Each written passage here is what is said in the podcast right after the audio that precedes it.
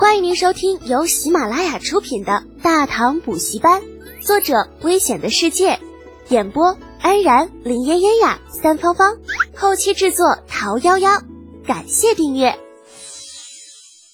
第二百一十一集，手快有，手慢无的老程，你那是什么表情啊？那看着李浩脸上哀其不幸、怒其不争的诡异表情，李靖就气儿不打一处来呀。谁是老子，谁是儿子？你搞不清楚吗？李浩将望远镜抢过来，啊，重新塞到李靖的手里。爹，不是我说你，咱眼界能放宽一点不？传家宝，我也就是那么一说，您咋还当真了嘞？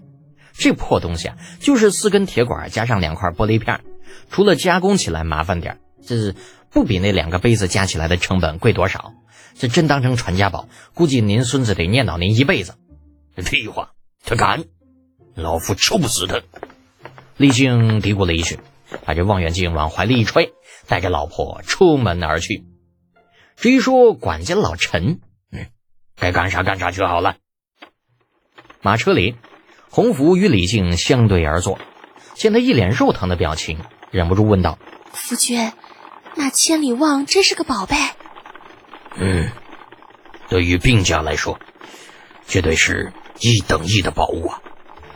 但是对于其他人来说，一文不值。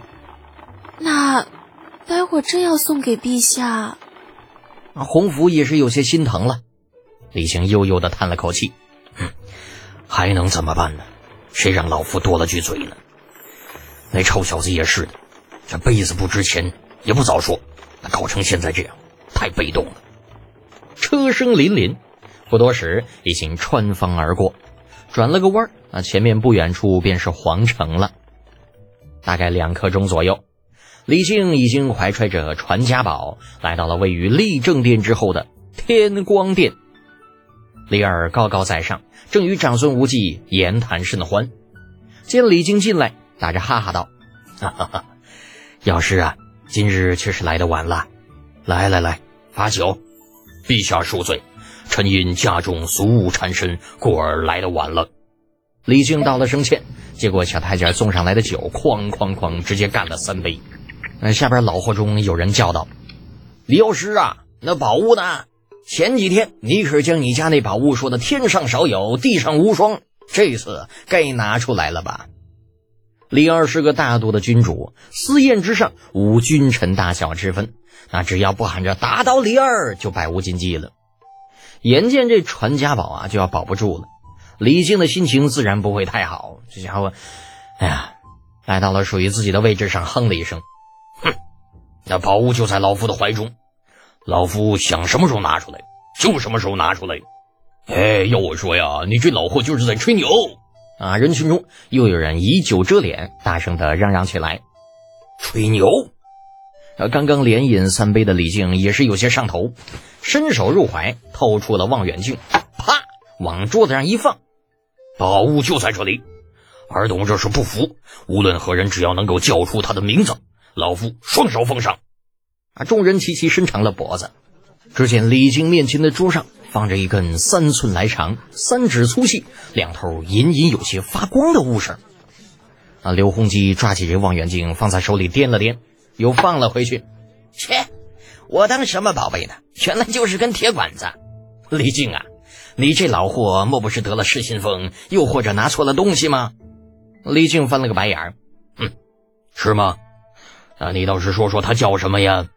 刘洪基撇撇嘴，切，一根破铁管子而已，那谁知道你这老家伙能给他起个什么名字啊？不知道就是不知道，胡吹什么大气呀？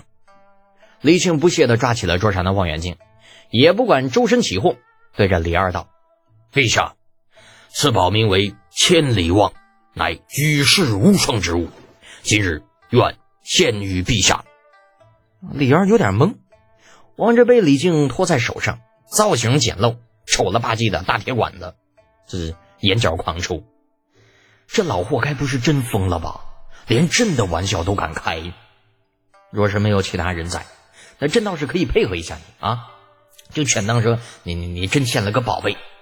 可眼下你这家伙大殿上百来双眼睛都在那瞅着呢，那朕总不能被你当成个傻子来耍吧？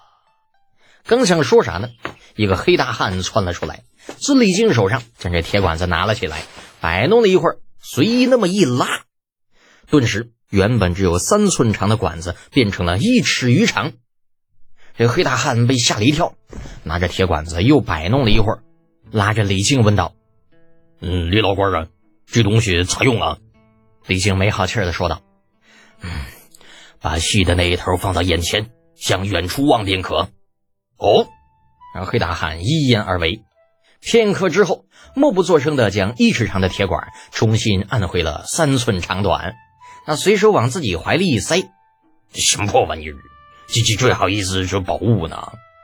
李靖都懵了，这你妈，那破玩意儿你说那么快干啥呀？而李二也有些愣了，那玩意儿明明是献给朕的，你丫怎么给收起来了呢？程志杰。李二眼珠子一鼓，在那黑大汉回去之前，将其给叫住。啊，程咬金回过头，啊，嗯，陛下有事儿啊？李二把手一伸，拿来，啥呀？千里望。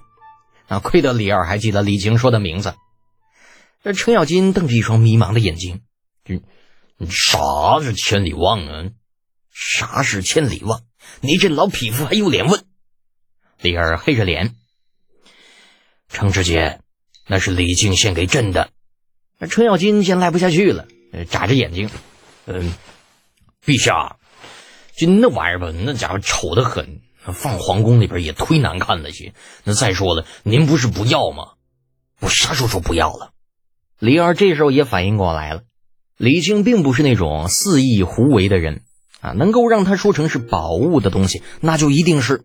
就算样子丑了点，那也绝批是宝物。另外啊，如果那个什么千里望真的不值钱，这程咬金这种见了好处狗粑粑都能咬一口的家伙，又怎么可能直接收在怀里嘛？李二越想越觉得有道理，恨恨地说道：“朕何时说过不要的话？那那陛下刚刚你还一脸嫌弃呢，那不就是不要的意思吗？你这么多人看着，您可不能不认账啊！”再说了，你这东西放你那儿也没啥用，那不如就赏给俺吧。李二无语，那下边有人看不下去了，大喝道：“程老匹夫，你怎可如此无礼？滚蛋！这有你啥事儿啊？哼！陛下都说了，这是四眼无君臣大小。”啊！程咬金把眼珠子一翻，把那望远镜拿出来，放在手里掂着，嘿嘿的怪笑着，嗯。这家伙好东西嘛，那那自然是手快有，手慢无啊！先下手为强，后下手遭殃。那再说了，俺老程那那可不相信李靖手里边就这一个东西，那大不了以后让他弄个更好看的献给陛下，不就好了吗？听众朋友，本集已播讲完毕，请订阅专辑，下集精彩继续哦。